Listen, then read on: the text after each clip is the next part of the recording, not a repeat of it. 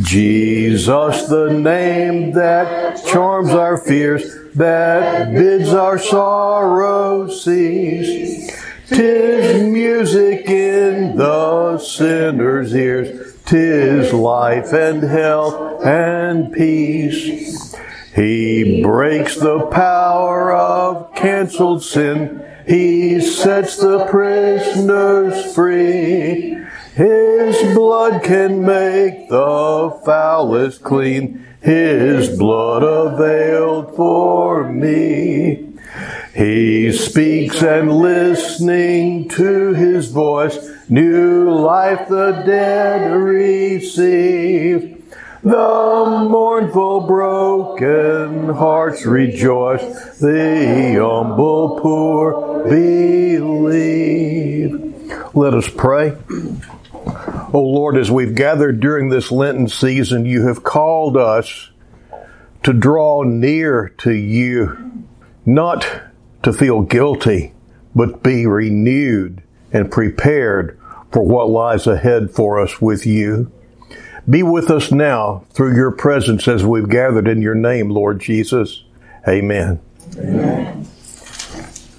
Our scripture reading today is found in the book of Isaiah, the 55th chapter, the first through the 11th verses. Ho, everyone who thirsts, come to the waters, and you who have no money, come, buy and eat. Come, buy wine and milk without money and without cost. Why do you spend money for what is not bread, and your wages for what does not satisfy? Listen carefully to me and eat what is good and delight yourself in abundance. Incline your ear and come to me. Listen that you may live, and I will make an everlasting covenant with you according to the faithful mercies shown to David. Behold, I have made him a witness to the peoples, a leader and commander for the peoples. Behold, you will call a nation you do not know, and a nation which knows you not will run to you, because of the Lord your God, even the Holy One of Israel. For he has glorified you. Seek the Lord while he may be found. Call upon him while he is near. Let the wicked forsake his way, and the unrighteous man his thoughts, and let him return to the Lord, and he will have compassion on him, and to our God, for he will abundantly pardon. For my thoughts are not your thoughts, nor are your ways my ways, declares the Lord. For as the heavens are higher than the earth, so are my ways higher than your ways, and my thoughts than your thoughts. For as the rain and the snow come down from heaven, and do not return there without watering the earth, and making it bear and sprout, and furnishing seed to the sower, and bread to the eater, so will my word be which goes forth from my mouth it will not return to me empty without accomplishing what I desire and without succeeding in the matter for which I sent it. This is the word of the God, word of God for the people of God. Thanks be to God. You know, yesterday I went in the kitchen because my glasses had gotten so dirty I could hardly see. and I went in there to get some stuff to clean my glasses with. I started talking to Sharon, and then uh, something else uh, came up, and I looked, and out of the corner of my eye, I noticed uh, something going on with a project that I had going on in the next room, in the living room. And so uh, it needed some tweaking. So I went in there and took care of that. And then next thing you know, I was back in the kitchen and uh, did some other things. I think I took out the trash and I can't remember what all else I did. And then I started back to uh, our room to do some more stuff. And I noticed I still couldn't see. and I had uh, gotten so distracted with everything else that I hadn't cleaned my glasses. I knew they needed cleaning, but I just got so distracted I didn't do it. Well, I think our spiritual walk is that like that sometime. Sometimes our spiritual glasses can get dirty, as you, if you would, uh, through the days and through being distracted. And, and maybe we realize and notice that something's not right and we need to take care of it. But then this squirrel runs by and that rabbit runs by and this happens and that happens and we go off and and then we come back and we're ready to, and then something else happens and then our glasses our spiritual glasses just get dirtier and dirtier and sometimes they can get so dirty that we can just hardly see spiritually and i'm so glad for this season of lent where we all have an opportunity for 40 days, it's pounded upon us that we need to take time to examine ourselves, to check out our spiritual glasses and make sure that we are seeing things properly. And this passage that we read in Isaiah is one of the best Lenten passages I think I have ever come across because it just covers it all. Everything that Lent is all about. Because Lent really is calling us to a gift. It's the gift of a rich and abundant life with God through Jesus Christ our Lord. And uh, this passage it's just like the Lord's just trying to get our attention and tell us what we need to do during this Lenten season. It starts off, ho, hey. I, he's trying to get our attention. He's saying, this is important, folks. Pay attention to this. And then he goes through, and what we see here, first of all, is a call. It is a call to the thirsty who know God but know that they need more of Him and desire a closer walk with Him. He says, Come everyone who thirsts to the waters. And then it's also a call who are those who are far from God and know it.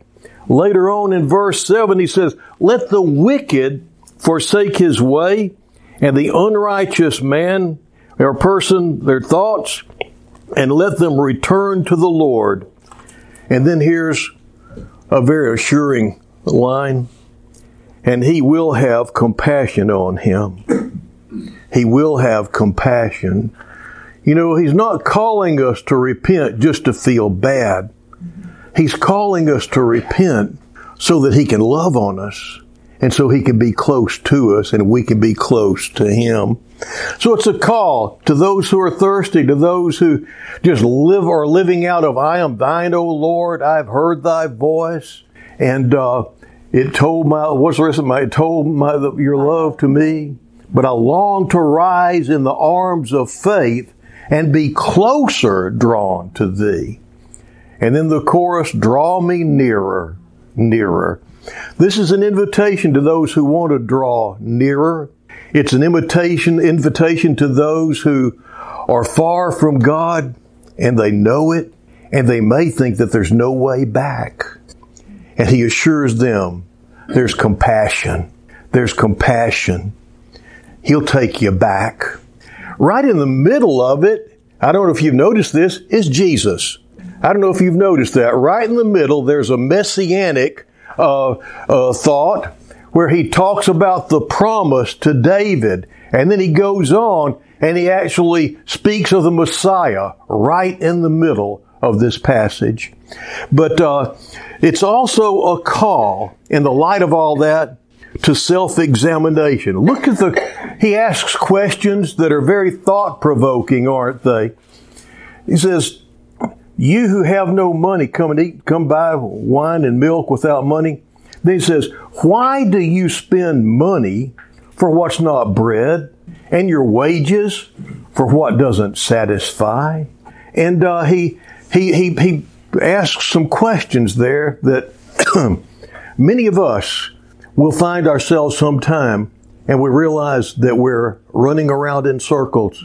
We're putting out a lot of effort and we're not getting a thing productive in any shape, form, or fashion done.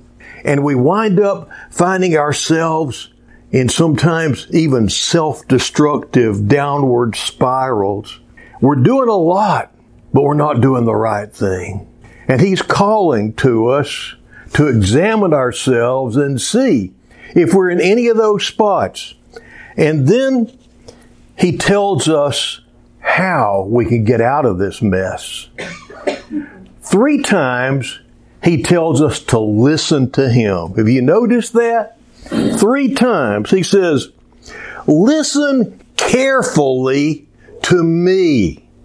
And then he says, incline your ear and come to me. And then, let's see, there's one more spot. Ah, listen, and tells us why. That you may live. So he makes it clear what we need to do in our time of self examination more than anything else before we start just raking ourselves over the coals. We need to listen to him. Come to him and listen to him. Let's face it, sometimes we rake ourselves over the coals for the wrong things. There's plenty he wants to deal with us about, but lots of times we get caught up in the wrong stuff and we're feeling bad about ourselves for the wrong things even. But he, his word, he says, is a lamp to our feet and a light to our path. And uh, he goes on and he says, seek the Lord while he's near. You know, I never thought about that. Seeking something while it's near, that's kind of weird, don't you think? How do you, if it's near, like, but you know what? I, I, I think of the best example I've seen of what this is about is there was a little girl walking along talking to her grandfather, and she was just uh, uh, jabbering away, and he just kind of got tired of it, and he just reached in his pocket and pulled out a five dollar bill and said, "Why don't you go buy yourself something?" And she looked at that money, and she looked at him, and she put her little hands on her little hips and she said, Grandpa, I don't want your money. I want you. And that's just it. That's seeking. She was seeking him. She wanted him. She didn't want stuff from him. She wanted him. Sometimes there will be 5,000 people in a room, and somewhere in that room will be Sharon. And I'm always going to seek her out because I want to be close to her.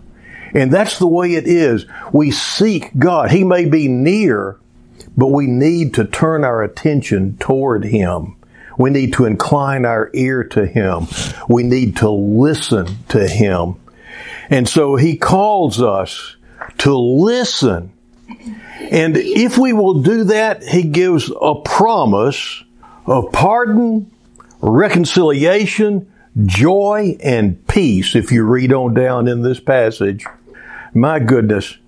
But the most important thing to do is to open yourself up to His Word in faith. Open up yourself to His Word, trusting that God loves you.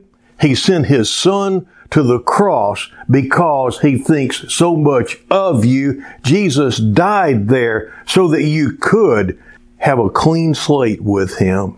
And so, uh, he says, open himself, open yourselves up, be available and approach him in faith, knowing he's full of mercy and grace and wants to help you and wants to be close to you there was a little girl that was, uh, she couldn't remember her Bible memory verse and she couldn't even remember where to look for it and finally said, I think it's in the book of reevaluation. and you know what? That's this whole book. This is a book or the book of reevaluation. You may have been valuing yourself by your own standards, by your own rules, and He calls us to put all that aside and value and evaluate ourselves anew in the light of His Word. He says that His Word, if you'll open yourself up to it and open His Word, will not come back to Him void. Now, I don't know about you, but whenever I sit down and open the Bible, there's a change in the room. It's like I have opened the door to the Holy of Holies and I can just walk in and just be in the presence of God. And He speaks. He speaks. It's just like going into a, like if you're going to the sanctuary when nobody else is there, you can just sense the presence of God. Well, this is just like opening the door into His presence because His words are right here for you. Now, I remember a, a preacher, a story about a preacher that he wound up, uh, uh, his car broke down and he walked over to a tavern to use the phone and he called the tow truck and he looked over and he saw one of his church members, Frank, was sitting there at the bar. And he was just all disheveled and just really looked run down. He just hardly recognized Frank because he was in such a bad way. And uh, the preacher walked over and says, Frank, what happened? And so Frank shared this sad tale about how he made a bunch of bad investments and everything just went south for him and that he was just in a bad spot and he just didn't really know what to do. And the preacher said, Frank, you just go home, you open up your Bible, and you just put your finger down on the page, and right there, that will be the answer to what you should do. Well, it was about three years later that he saw Frank, and Frank uh, was wearing a Gucci suit and was wearing had a Rolex watch on, and had just gotten out of a brand new Mercedes. And he said, Well, Frank, I'm just so glad to see you doing so well. I'm just so glad you came out of your funk and your, your problem that you were in. And he said, Yeah, preacher, I owe it all to you. I did exactly what you said. I went home and opened the Bible and put my finger down, and there was the answer. And the priest said, Well, what was the answer? He said, Chapter 11.